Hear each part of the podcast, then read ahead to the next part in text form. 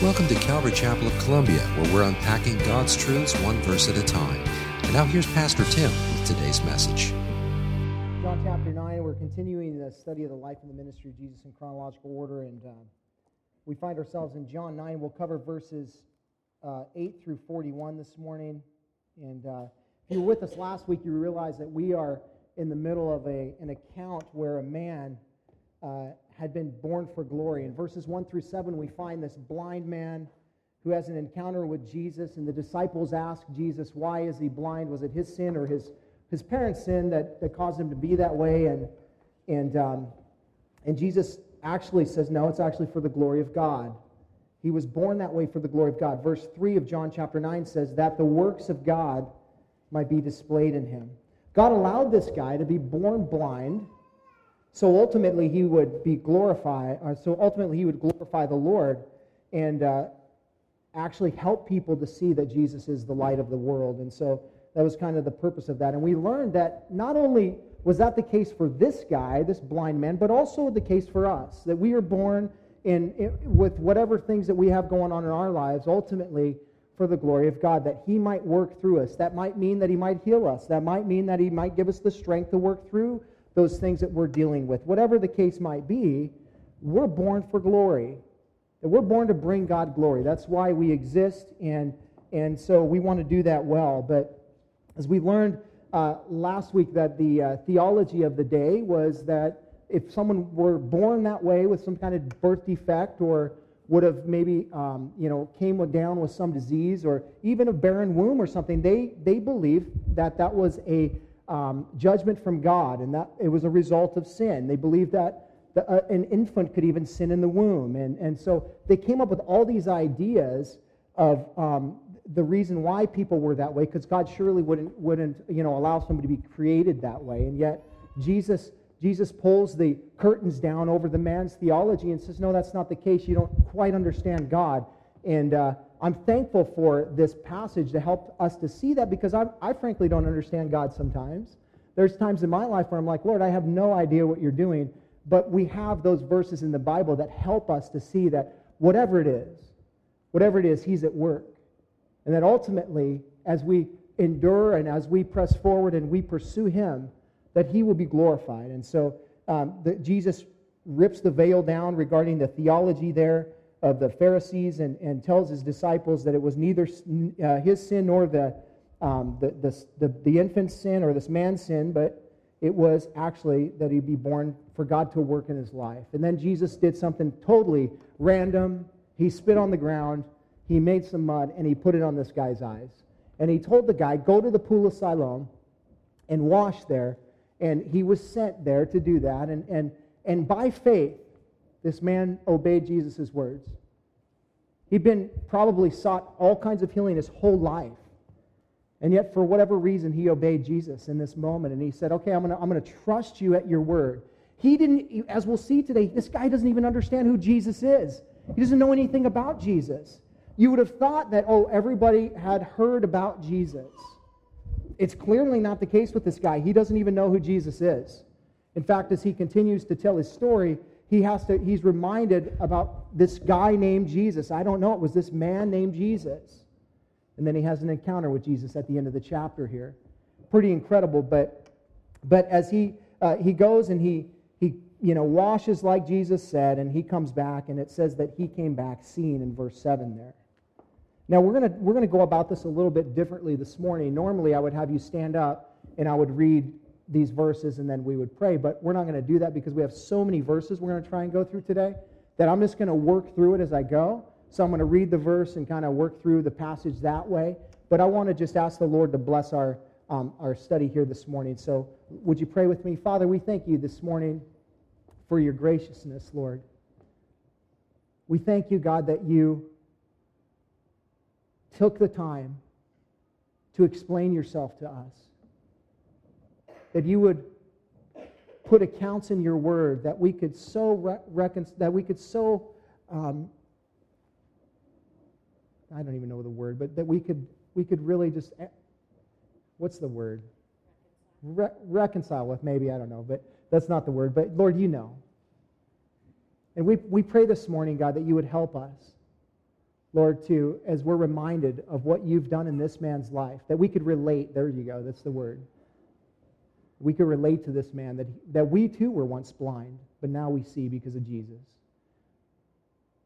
Would you help us this morning to see clearly what you would have to say to us this morning? Lord, we know that your word is active and alive and it's sharper than any two edged sword. And if we will be honest with ourselves this morning and allow your spirit to work in our life, you will change us. We will not remain the same person. May you do that work in our hearts this morning. God, we submit ourselves to you. We surrender to you this morning, and we ask you to work. In Jesus' name, amen. Amen. So, the title of my sermon is Tell Your Story. If you're anything like me, you like, you like a good story. There's nothing like a good story. A good story will captivate you, it'll captivate the audience, it will change the mood and perspective of people. It will quite literally change people's lives, the way that they live, the way that they think, the way that they love. The story of Jory, uh, Joey and Rory is certainly doing that. If you know anything about this country music um, duo, they're going through one of the toughest battles in their lives right now as Joey, Rory's wife, is dying of cancer. She's literally dying in this moment. She's been sent home to, with hospice and just been, you know, kind of just keeping her comfortable, but there's not any much anything they can do. They decided not to continue on with chemo. It wasn't working. And so they just they're just resting in the Lord right now. Now, most people in that situation would just go and be alone and they wouldn't share their story at all. But these guys have chosen to do quite the opposite, to really keep people, um, you know, uh, keep them abreast of what's going on in their lives. And, and, and, and as every day, you know, uh, Rory has a blog that he's kind of you know, I don't know if he does it every day, but he's, he's keeping people up to date on what's happening in their lives. And, and why is that? Well, that's because that they have a hope in their hearts that trumps the reality of death. They have a hope in their hearts that crushes the spirit of fear. They have a hope in their heart that overcomes the grief of suffering and loss. That hope is Jesus Christ. In Rory's blog here on November 14th, he wrote this about his wife. He said, Joey's hope never fades. No amount of pain or medicine can touch it. It runs too deep. It's connected to her faith in God. And as she will tell you, God can do anything. Hundreds of thousands of people are hanging on every thread of the story as this is unfolding. Some are confused by it. Uh, some don't understand that, as tragic and difficult as this is, how Joey and Rory can be so steadfast in their faith and trust in Jesus Christ. One of them was Joey's father. Joey's father was wrestling with the peace that they had. He didn't understand why are you, daughter, why are you not angry with this? You had so much going in your life. You know, you're just right in the prime of your life, things are going great, and, and all this stuff, and you get plagued with cancer. I don't understand. I'm confused. I'm, I'm kind of angry for you. And yet, it would be her testimony of walking through, suffering well, suffering well on behalf of the Lord, that her father would give his life to Jesus Christ, that her dad would, would bow his heart. When her father gave his life to Jesus, Joey said, I just cried. Now all of my family believes, and all of my family, when we die, we're going to see each other again. She told her dad, I would go through all of this again if it meant one person came to Christ because of it. The fact that my daddy did, Dad, I would do it all over. I'm so proud of you. When I die, I'm going to be looking for you. And when uh, and I want you to know that after you hug my brother Justin, who had apparently died in a car accident in 1994, I'm going to be next in line. I'm going to be next in line. Death, where is your sting? You know, Death, where's your victory? This woman has an anchor for her soul, Jesus Christ, and she's holding on with everything she has, and death is not going to strip that away from her. Praise the Lord for her. She is suffering well in difficult times, and yet God is being glorified. People are being transformed. Lives are being changed. Why? Because she's telling her story. She's telling her story. I, have seen multiple of my Facebook friends posting different things about thoughts regarding this and how she could stand before this Goliath with a David like faith and she would conquer this one. And people are cheering her on because of her faith in the Lord. And it's changing their lives. They're becoming braver through her as a result of her bravery. Isn't that how it works? Isn't that how it works when you listen to somebody else's story and you think like, oh, you went through that?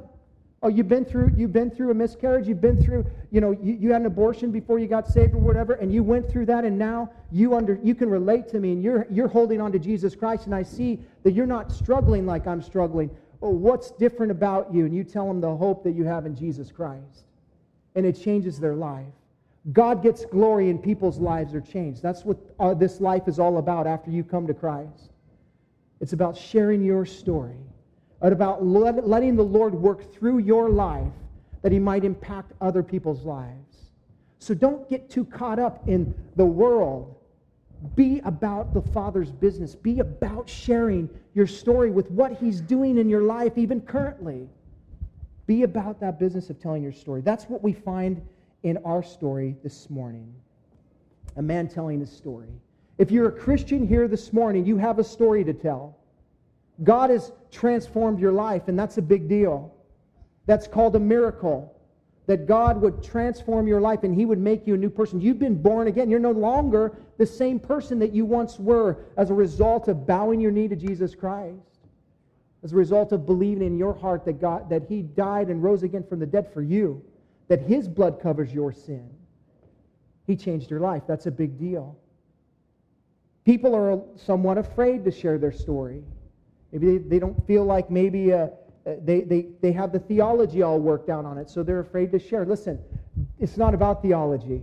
This guy knows nothing about Jesus, as we will see, and yet he is just sharing the story. Now, the response is not up to you, is it? Whether people respond right or not, or whether they, whether they hear you and they allow God to transform their life, that's not up to you. Your responsibility is to share what God's doing in your life and you leave those that that result to him. Let him do that. That's the business that god is in is changing lives. We're simply the the um, the vessels that he uses to do that. Our stories matter. Maybe you were raised in a christian home and you think like well my story's not that not that powerful. I mean at 15 i wasn't in a gang and i wasn't smacking crank up my head you know whatever. I wasn't doing drugs and i never went to prison and, and all these kind of things. I never really had that kind of a lifestyle. So my story's not that impactful. Wrong Wrong. Your story is impactful. Every single salvation story is unique and it's powerful. And God works in those stories whether we see them or not. Listen, we, we just need to share our story. It doesn't matter what your background is. You know, don't embellish the things that you, you know, don't, don't make things up to make your story be better. Just stick with the truth, man. God, God will use your story. But share it. Don't be afraid. Don't be afraid to share your story. In our text today, we, we find a formerly blind man that shares his testimony multiples of times. He's kind of on trial, actually. People are confused by what, what they see in his life. They don't understand how he can be a different person. Some people don't even think it's him. Some people completely reject the idea that God could have done this in his life. Listen, this man just sticks to the truth and he says the same thing over and over again. He talks about who he was, his encounter with Jesus Christ, and who he is now. That is the format of your testimony. You can take an 8.5 by 11 sheet of paper and you can draw three boxes on it. And you can say who I was, my encounter with Jesus Christ and who I am now. And you can just begin to write out your testimony, who I was, and begin to put the detail in it. You don't, you don't have to make it super long. In fact, you should be able to share your testimony in a couple minutes. Just the highlights of it. Hey, you know, I, I was, I was somebody who wasn't living, living right, man. I was a guy that thought I could be saved by doing good works and everything. But then I had an encounter with Jesus, and he showed me my sin, and I realized that I needed a Savior. And I recognized through different people that had shared the gospel with me that I needed Jesus Christ. So I bowed my knee to him in my bedroom at mi- midnight at one night, and I got saved, and God transformed my life, and I've never been the same since. That's my testimony in a nutshell. It's that simple. Just keep it simple. You know, tell the, the detail of who you were before, who you are, uh, how you encounter Jesus Christ, and at the end of the day, what your life looks like. Now, people can see it. It's a very simple format. And that's what we see this guy do. He's telling his story.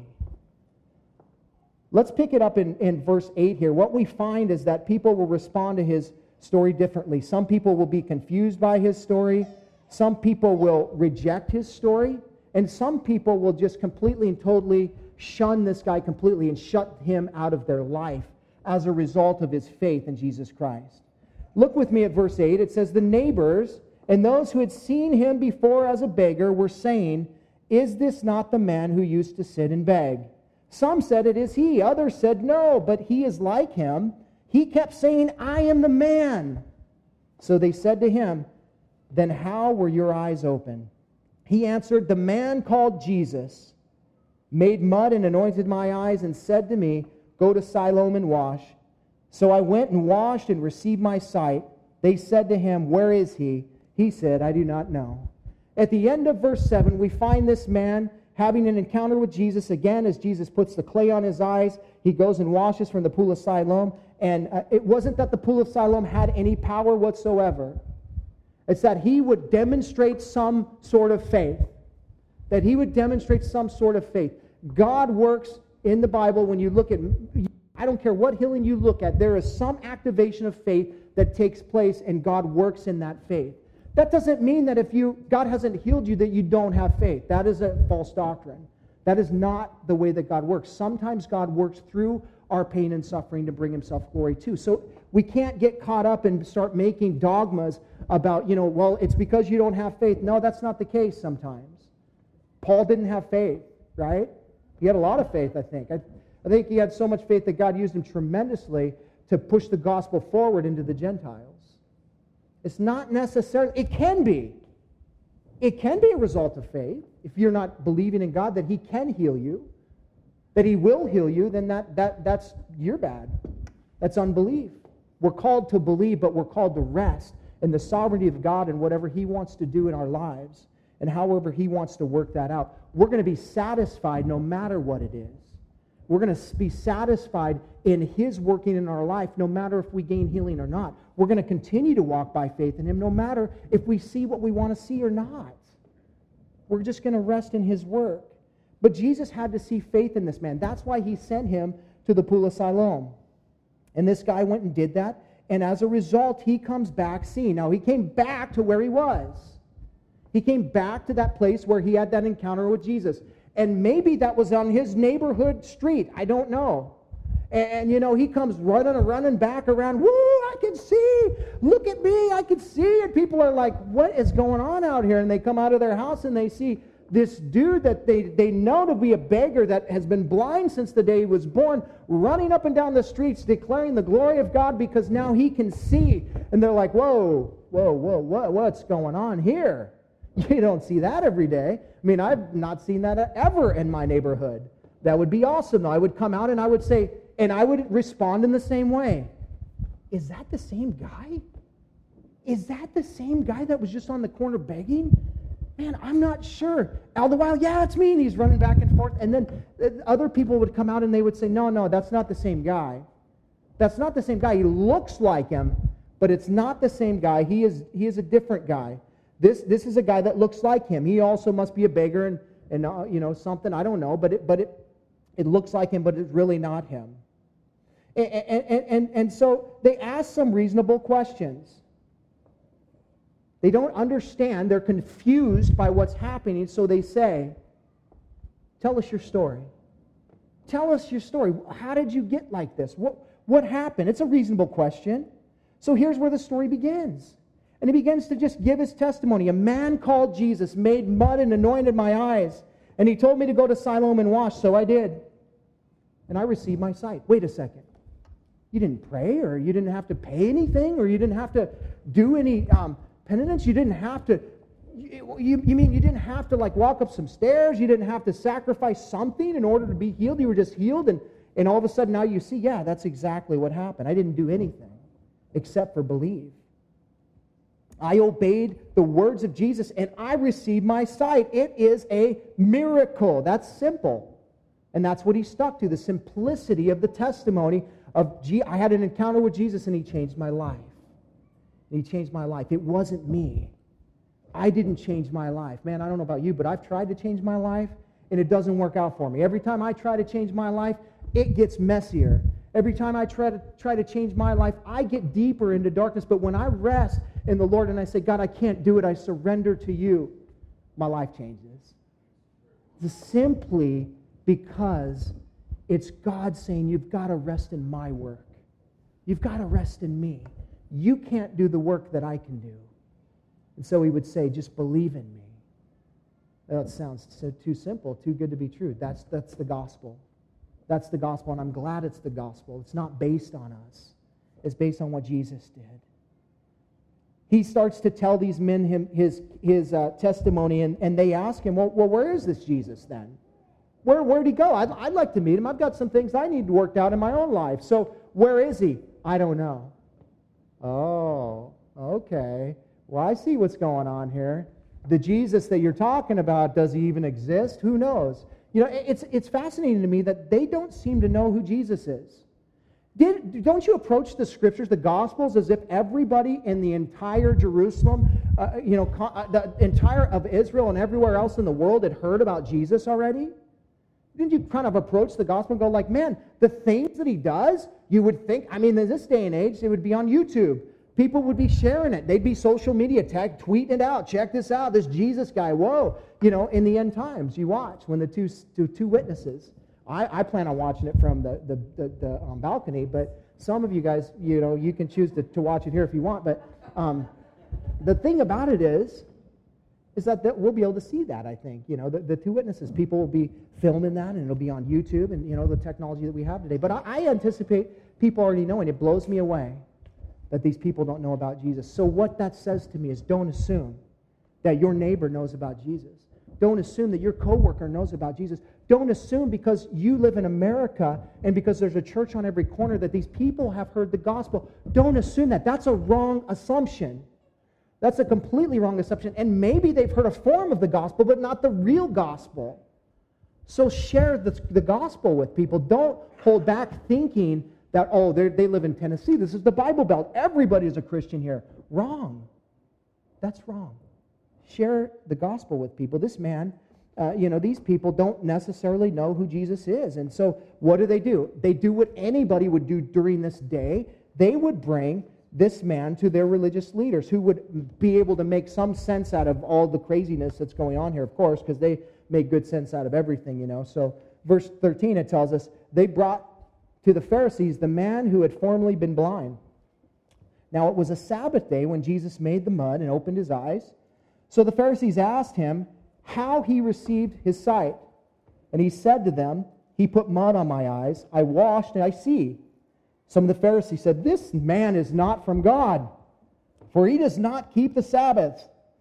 But others said, How can a man who is a sinner do such signs? And there was a division among them. So they uh, said again to the blind man, What do you say about him since he has opened your eyes? He said, He is a prophet. He is a prophet. The Pharisees from the get go are not impressed with this miracle whatsoever because it was on the Sabbath. It was on the Sabbath. Maybe that gives us a little bit of indication why Jesus did what he did. Because Jesus, you know, it's funny how God uh, I was talking to a brother last night about how God, in the midst of what he's doing in our life, he's using in other people's lives. You know, how, how, how God is, is so multifaceted that he can use the same exact account in a whole bunch of different people's lives at the very same time. It's incredible how he does that. I think that's what he's doing here. He healed this man for the purpose of um, you know, bringing glory to God, that people might see Jesus as the light of the world, but at the very same token, that he might deal with some um, theology that was man centered and man made, that was not of God at all. This idea of the Sabbath. You know, Jesus was trying to help people see that the religious leaders were not totally on track with God, that they had made this thing far more difficult than it was supposed to be in the first place. And don't people do that still today? Don't they try and make it more difficult? Man, if you go to the movies, there's no way Jesus is going to save you. I mean, man, if you do this or that, there's no way Jesus is going to save you. And we start to put all these rules and regulations. Well, you just show me in the Bible where it says that, and I'll, and I'll believe you. But show me in the Bible, because I don't want to hear what you think. I want to hear what God's Word says. And you show me in His Word where it says that, and I will look at that. And if you're taking it out of context, I will tell you that. You know, that's why we have to have a good grasp of the entire Bible from Genesis to Revelation so that we have a working knowledge of the scripture so that somebody can't pop in on you and bust out a scripture and make it say something and you just go, whoa, whoa, that does seem like it's saying that. So I do have to be baptized to be saved?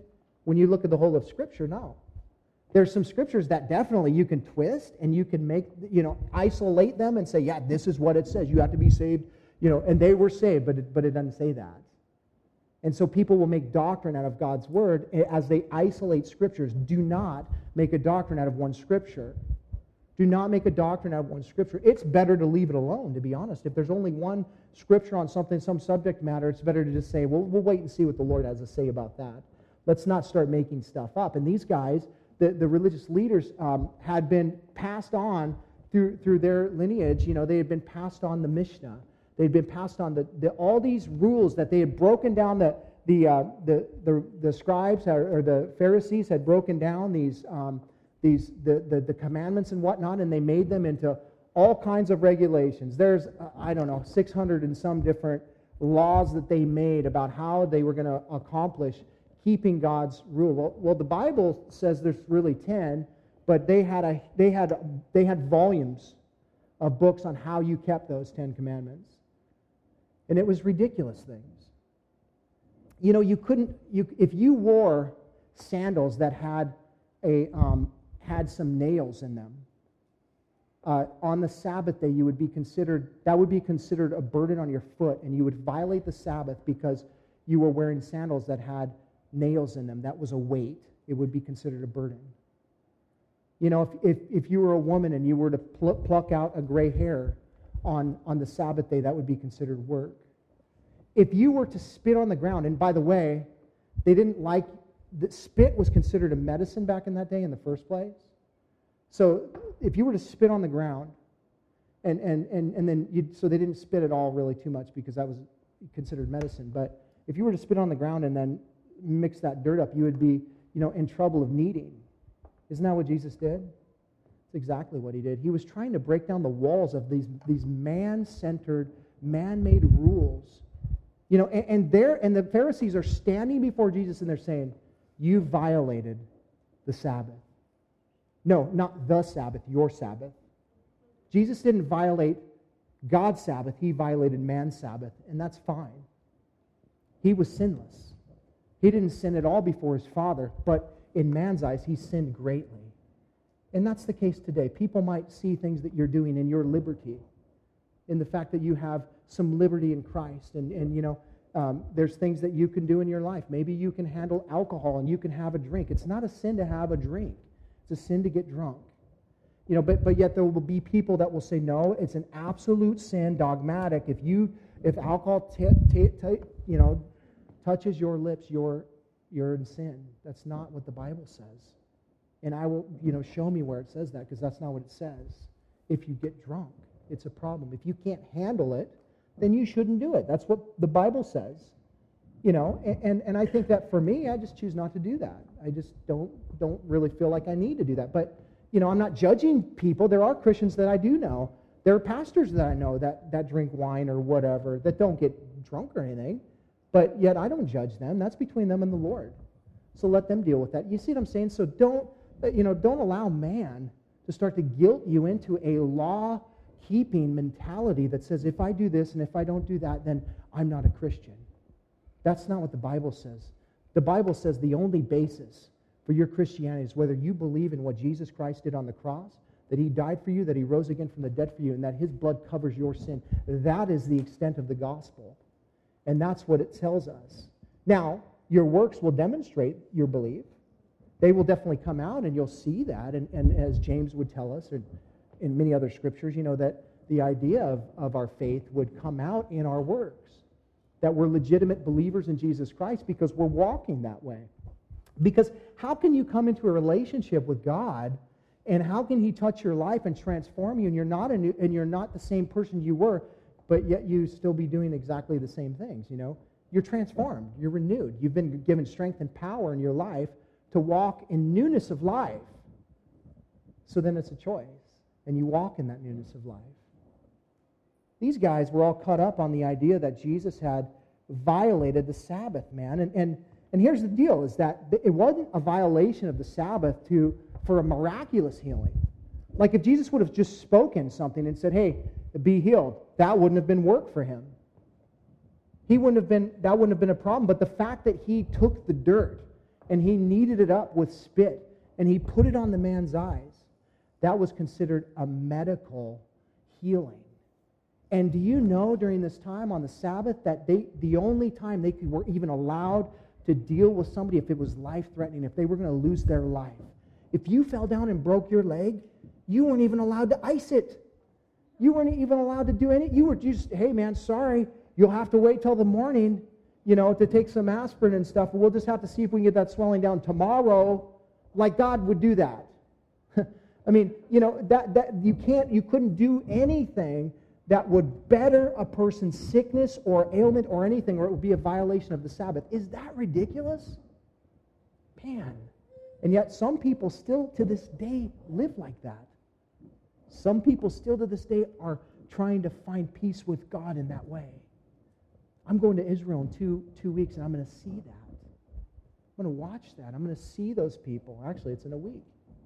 You know, we're, we're, we're, we're going to be there, and we're going to see that on, on, on Saturday that everything's shut down, and people don't even touch, they don't even, uh, you know, touch whatever in, in the elevator. They don't, they don't touch things. They don't do things. They don't, they don't turn their lights on and off or anything like that. They have things that electronics that do that those things for them. They're on timers, all that kind of stuff because they're afraid that they would violate the Sabbath.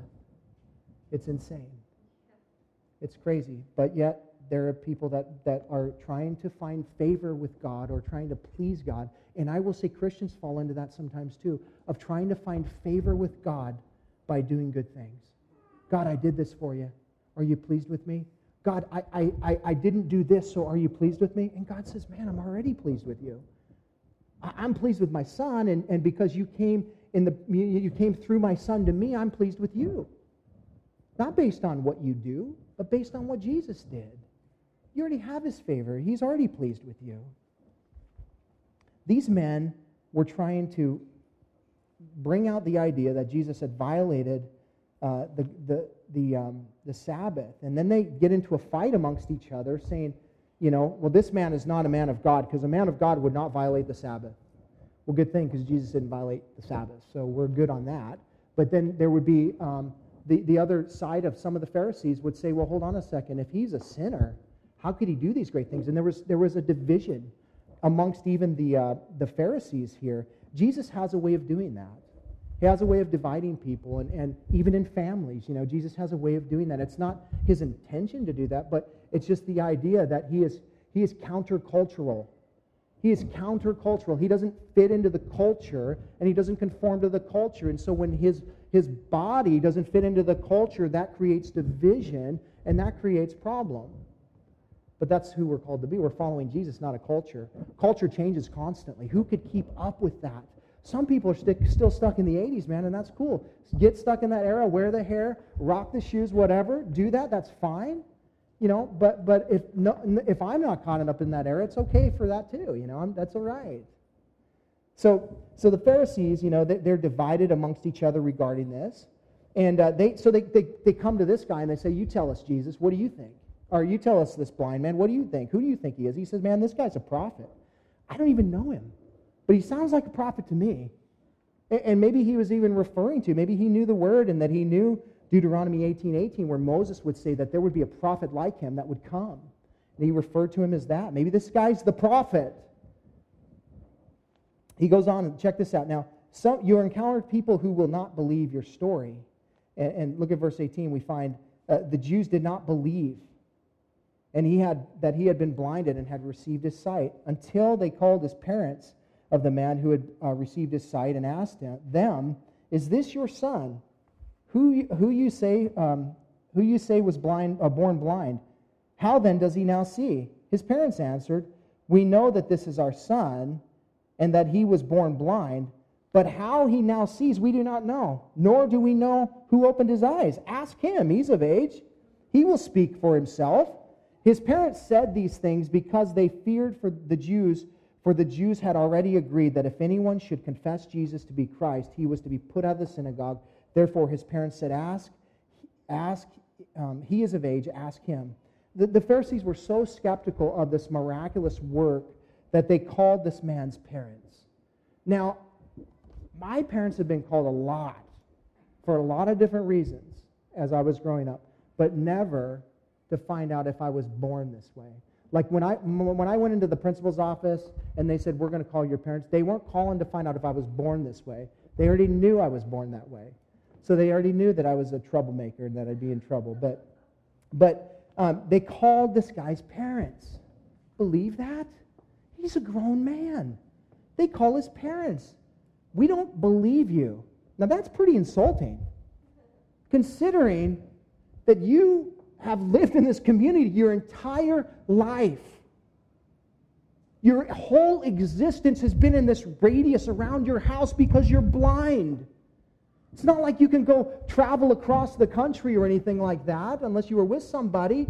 You, your whole sphere is pretty small. You would think the people around you, the, the guys in the synagogue that um, you visited every week, would know who you were. That they would have an understanding of who you are, and yet because of Jesus, they choose not to believe. Because of Jesus Christ, they choose not to believe in who this man is. And they begin to investigate his story. They, they want to know, is this, was he really blind? Were you guys just, uh, was, that, was that a stick? Were you guys kind of, um, you know, trying to make some money off? Uh, and that was the way you were making a living, so you sent your son out there to, to beg for you, but he really wasn't blind in the first place? Now, what's wrong with you people? There's people that do that today. They didn't trust this man and his word. And how insulting that is. How insulted are you when people don't trust you at your word? It's kind of insulting, especially if they're people that you're, um, you know, you, you're, you're kind of the, the religious leaders. They're no, man, you're lying. As a result of a miracle, by the way, as a result of a miracle, you're going to call this man a liar. Now this guy's starting to go, hold on a second. I, I, am starting to, I mean, I can see, like, I, I can see, but I'm really starting to be able to perceive now. I'm starting to perceive into your life that you're not everything you say you are. That there's something not right with you as it relates to this man Jesus, and so you're you're you're you're projecting that on me. Hold on a second here. What's going on with you guys? And so they ask his parents, and his parents, now this is interesting. You don't see his parents rejoicing in this. You don't see his parents, Eh, you know, ecstatic because he was healed you see them fearful. You see them afraid. They're not rejoicing with their son. How many times had they prayed that God would take away that blindness from him? How many times had they brought him to the synagogue and asked the priest to lay his hands on him that, they, that he might be healed? How many times did they beg God in their rooms at night saying, God, if there's something that we've done, would, would you please just, I'll take it. I'll take the sin. I'll take it. Put it on me, whatever the case might be, but don't judge him. And I find it interesting that in this moment they're not rejoicing at all. They're afraid. They're afraid because that's the amount of power that these guys had over the people. They, they were afraid that they'd be kicked out of the synagogue. And it wasn't like in this day and age where you can go down the street to another church. You know, you get excommunicated from a church in, in America, whoop de doo, big deal. I got a bunch of them to choose from, so go for it. And that's kind of how people live. You address somebody on their sin, and they're like, I'm out of here. I'm not dealing with that. You don't tell me who, you don't judge me. Really? You call yourself a Christian? Well, hey, man, if there's things that don't match up to your life, I'm sorry, but as a believer, I'm going to say, hey, man, you ever read this scripture? You know, you might want to you might want to look at it, you know, and ask the Lord if that if that would relate to your life, and if there's things in your life that that don't align, you might want to deal with that, you know. Oh, I'm leaving the church, you know, and there are times where people where you have to excommunicate people from the church. And that's called church discipline. It doesn't happen all the time. Thank God. Thank God it doesn't happen because that's a stressful, stressful time on the leadership of a church when they have to bring before the congregation and say, guys, there's this person and they've done this and we, we're not going to have fellowship with this person anymore because they're, they're a wolf in sheep's clothing. You know, as the Lord would reveal that, there is a time for that to happen. And, you know, God forbid that ever happen here. If it, if it did, we would do it. You know, because we take the scriptures seriously. And you can't, you know, a little leaven leavens the whole lump. We're all sinners. But there's a difference between blatant sin that says, I don't care what you say, God, and I'm going to come in and I'm going to do what I want, and I don't care what anybody thinks, and I'm going to live my life however I want. Well, why do you come then? I don't understand. Why would you come to a place to disrupt? That's why. That's what wolves do. They disrupt what God is trying to do in, in, in a church. So there's a time for that to happen. And his parents were afraid at this point in time. Their, their identities, listen to me, their identities were wrapped up in the synagogue. Their identities were wrapped up in their religious uh, position as it relates to the synagogue and the religious leaders. And if you were blackballed, if you were excommunicated from your church in this day and age, you were done. You might as well move to another town. You might as well move far, far away because you would be done. It would be like being a Mormon in uh, um, Drapers, you know, Utah or something like that, where it's 99% Mormons, and you become a Christian. Guess what? You literally, and I know people this has happened to, you become blackballed. This person is um, not of the faith anymore. They're, they're, they're, they're speaking against our religion. So we, we will have nothing to do with them and they excommunicate them. The Jehovah Witnesses do the same thing. You know, and, and that, listen to me, that is not inherently wrong if it's done in the right context. That's what I'm saying. That happens in the church here too. But it's not wrong if it's, if it's done in a way that, um, you know, it's done out of, out of a reality of discipline because someone's not willing to heed the word. Paul said to the church in Corinth, he said, listen, there's a guy sleeping with his mom you need to, you need to escort him out the door and not allow him back in until he's repentant. And that's really the, the deal, is it's not like you're excommunicating somebody from the church because you don't, you're never going to have fellowship with them. When they're repentant, when they come and they say, hey, I've repented from the Lord, and you see that change in their life, and you can see their countenance change, you know, then, then that's fine. You restore them to fellowship. That's extreme, right? It's, it doesn't happen very often. You guys probably would never see that. You may have seen it once in your life. I've never seen it done in my going to church, you know, for the time I've been a Christian. But I know it's happened. Um, so these guys, they're, they're, his parents were afraid of being shunned. And, and, and listen, the fear, to operate out of fear is sin. To operate out of fear is sin. Proverbs 29 25 says, The fear of man lays a snare, but whoever trusts in the Lord is safe. Don't let fear rob you. Don't let fear rob these parents of this moment to rejoice with their formerly blind son. It robbed them, it stripped them. They will never get that moment back. And I wonder how often they sat in their rooms at night and wept because they didn't rejoice with their son and didn't stand with him with what was going on in his life in those moments, but they were so afraid that they shrunk and they didn't stand strong. And maybe you know that feeling because someone has asked you, hey, you're a Christian, and you're afraid to say because it's in a circle of maybe it's peers of maybe you're you know and, and, you're afraid of that group of peers and you're saying well yeah well no well yeah um well kinda i mean fear don't let fear rob you don't let fear stop you from standing firm in your faith listen to me we're living in, in, in perilous times we're living in days in, in a day and an age where, where um, fear is, is the mode of operation for the world. And it's what many, many people are trying to use to sway people. And we see it in our media and we see it all over the place. But listen to me God has not given you a spirit of fear. You stand strong in Jesus Christ. He will strengthen your legs. He will strengthen your feet. He will give you the ability to stand. I, I, you know, we're not afraid of what's going to happen because, you know, ISIS claimed that in, on Sunday today that they were going to, you know, they're going to do some acts of terrorism across the country. Guess what? I'm going to church. I'm not changing my plans because of ISIS.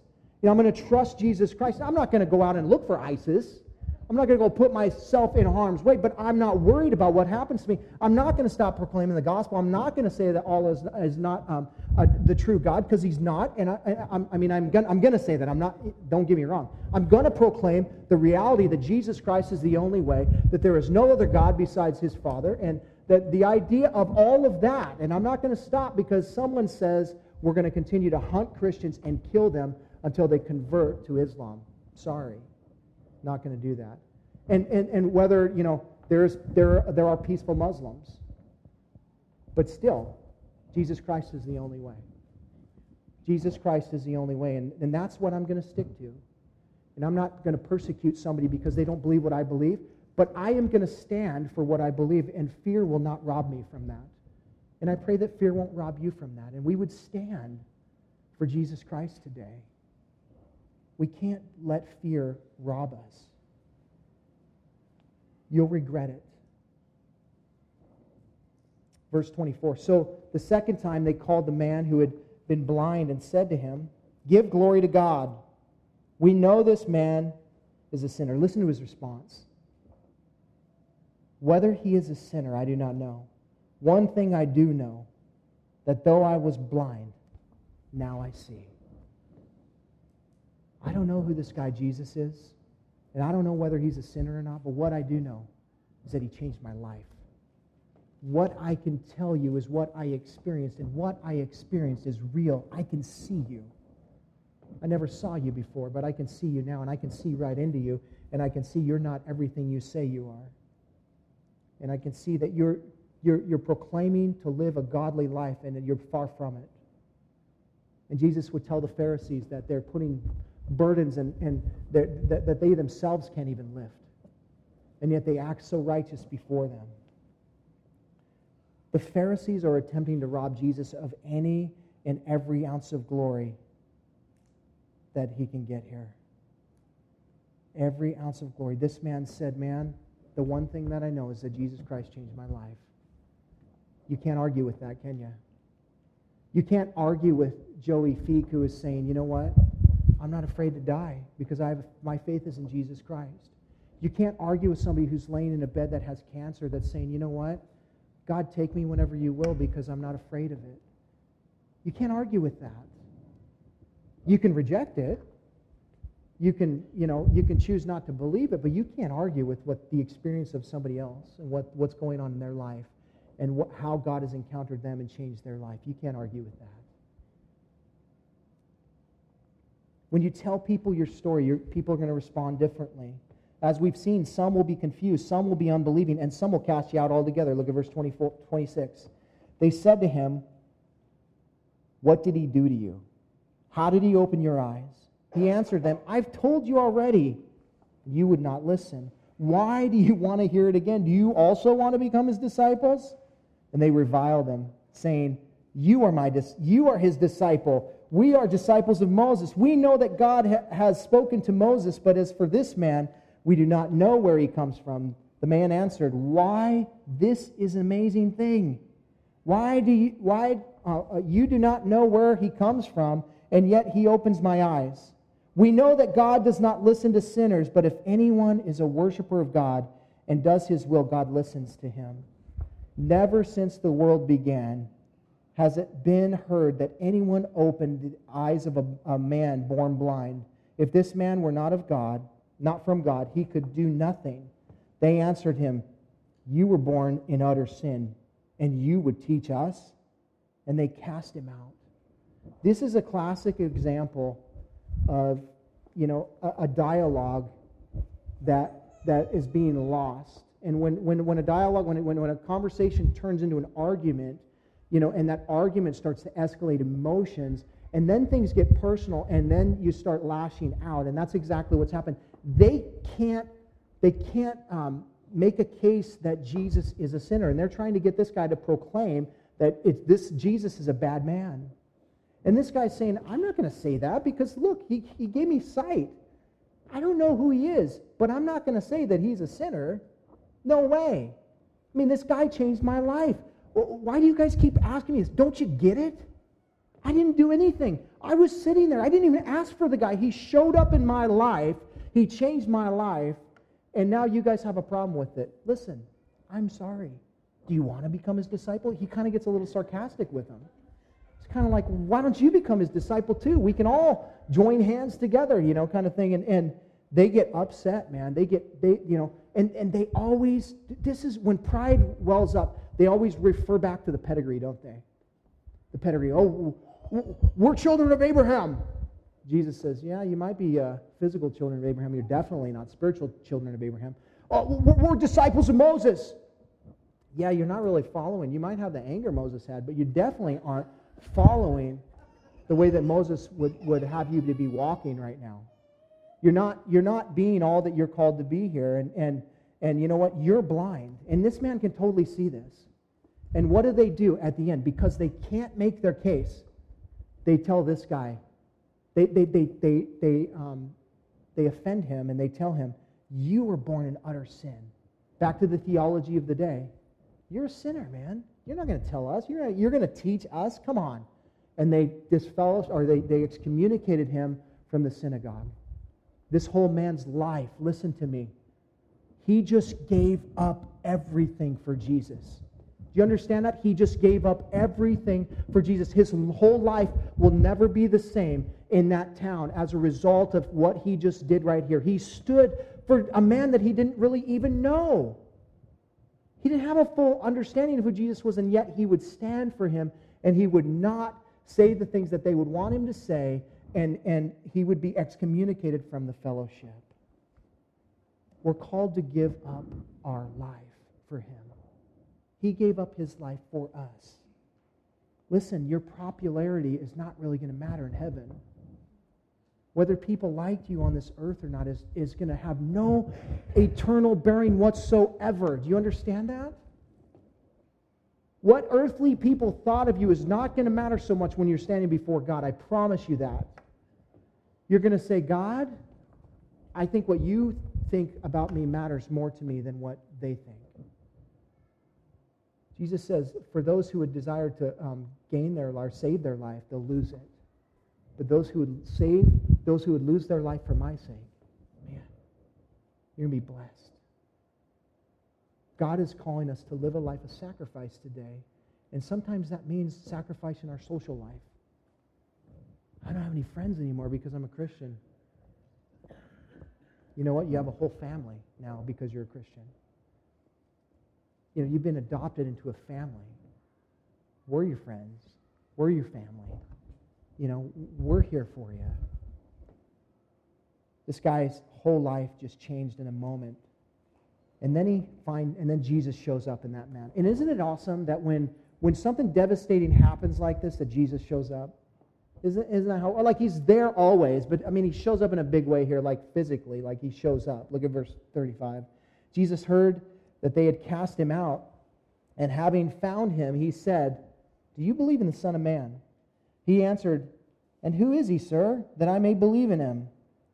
Jesus said to him, You have seen him, and it is he who is speaking to you. And he said, Lord, I believe. And he worshiped him. Jesus said, For judgment I came into this world, that those who do not see may see, and those who see may become blind. Some of the Pharisees near him heard these things and said to him, Are we also blind? Jesus said to them, if you were blind, you would have no guilt, but now that you say, We see, your guilt remains. This man had no idea who Jesus was. He knew who the Pharisees were. He knew that they were, they were children of the devil at that point. The fact that they would kick him out of the synagogue because he was healed, come on. Listen, you see people's true colors. And in this moment, he understood who they were. He was waiting on the Son of Man. They were waiting on the Messiah to come. And he said, Do you believe in the Son of Man? Show me where he is, and I'll believe. This, this guy was full of faith, man, and not a blind faith. His life had been changed. He, he was ready to receive and he was ready to believe in the Lord. And it's interesting to me that he goes from calling this man Jesus to, you know, to this prophet Jesus to the Lord Jesus. You see how in a short period of time how his understanding of who Jesus was had come around and how he as he just continued to share his story, how miraculous that story was, how it changed his view of who Jesus is. That's what happened to him. He said, Lord, I believe. And, and it says here that he fell down and worshiped him. This is, a, this is another declaration by John that Jesus is God. Jesus didn't say, no, no, no, no, get up, get up, get up. You don't worship me, you worship God because I was a created being. No, no, I'm, I'm actually God. Go ahead and worship me. Go ahead and fall at my feet and worship me because I am God. I'm God in the flesh. It's okay for you to do that. He worshiped God right in front of everyone. This guy was not holding anything back. Are you? He held nothing back before the Lord. Are you holding anything back from the Lord? Are you going to worship him freely no matter where you are or where you go? Or will you let fear strip you, strip the fear of man strip that away from you? Will you stand firm in your faith for the Lord? Or will you sh- uh, shrink back when, when you start to be called out on your beliefs? This man said, I'm going to worship Jesus, man. And he worshiped Jesus. And Jesus goes on to tell this man, as he's just worshiping at his feet, he goes to tell him, For judgment I came into this world, that those who did not see may see, and those who, who may see, those who see may become blind. Uh, well, that, that kind of is confusing because Jesus said not too long ago that he didn't come into the world to judge the world, but to save the world. But now he's saying that he came in to judge the world. That, that's not what he's saying. For I judge, for, for judgment I came into this world. Jesus isn't saying that he came to judge the world, but there is inherent judgment that comes as a result of rejecting Jesus. That's what he's saying. The fact that somebody would would hear what I have to say and see the things that I've done and then would reject me, there is inherent judgment that comes as a result of that.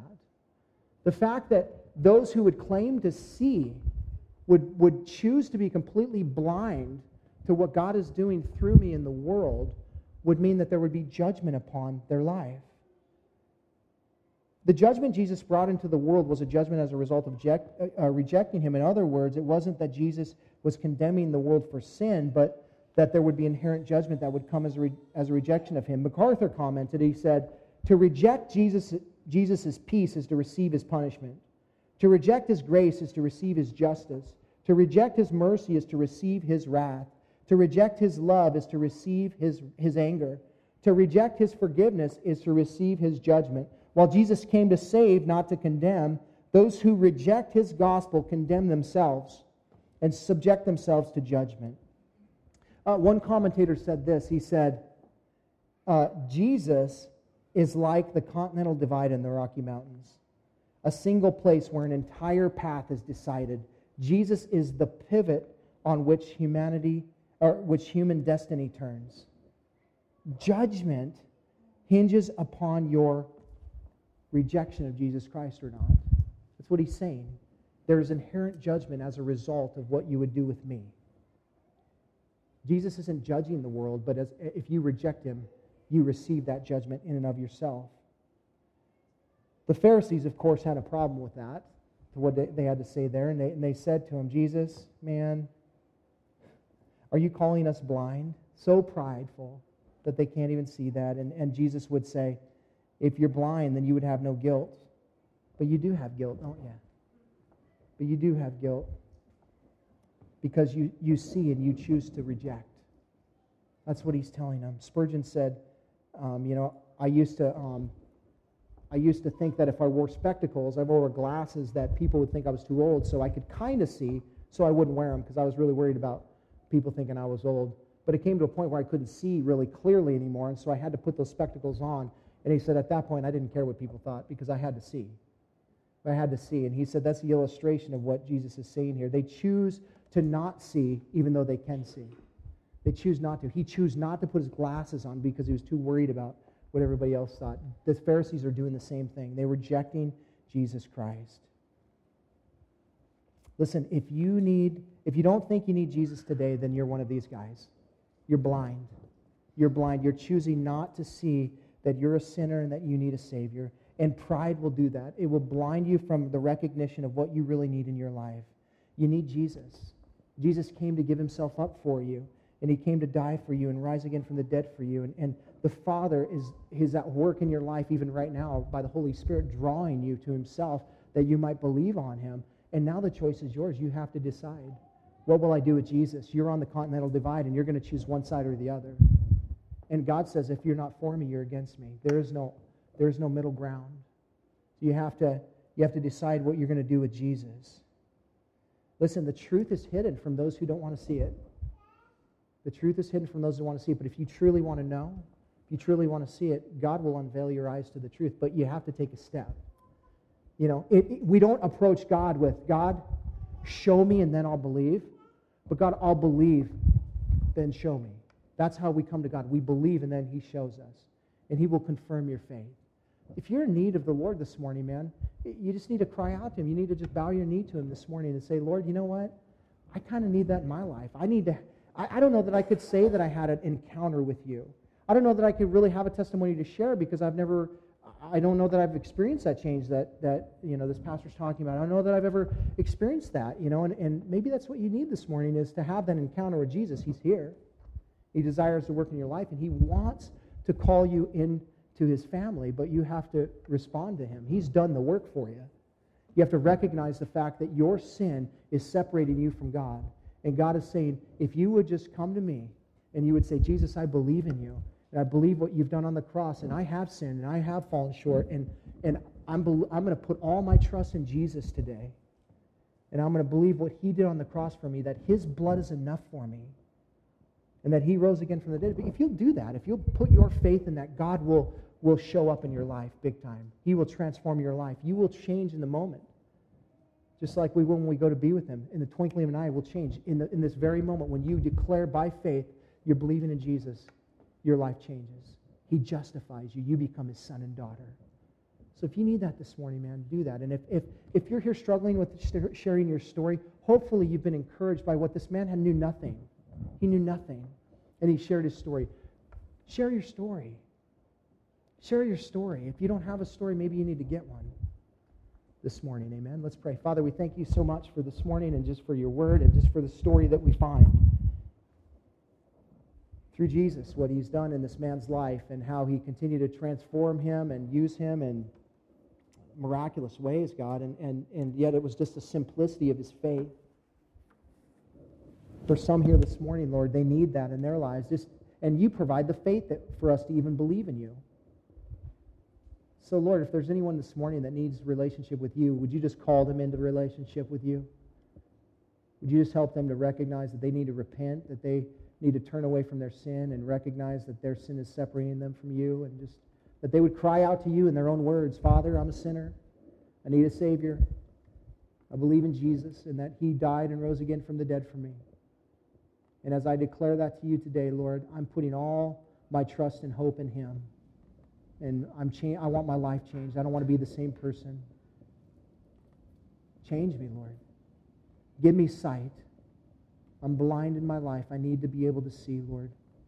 I need you, Jesus. As they would confess that, Lord, in a simple prayer, how you would change their life. And Lord, for the rest of us as believers, God, that you would help us to be consistent in sharing the gospel through our stories. And um, we don't even have to quote Bible verses at people, Lord. We can just share what you've done in our lives. Give us uh, the, encourage us to do that, Lord. Help us to be strengthened and to have the boldness to share your gospel in these days. In Jesus' name, amen. Thanks for listening. You can hear more of Pastor Tim's studies through the Word of God on our website, www.calvaryofcolumbia.org. Thanks again for listening, and we hope you'll join us again as we continue to study God's Word.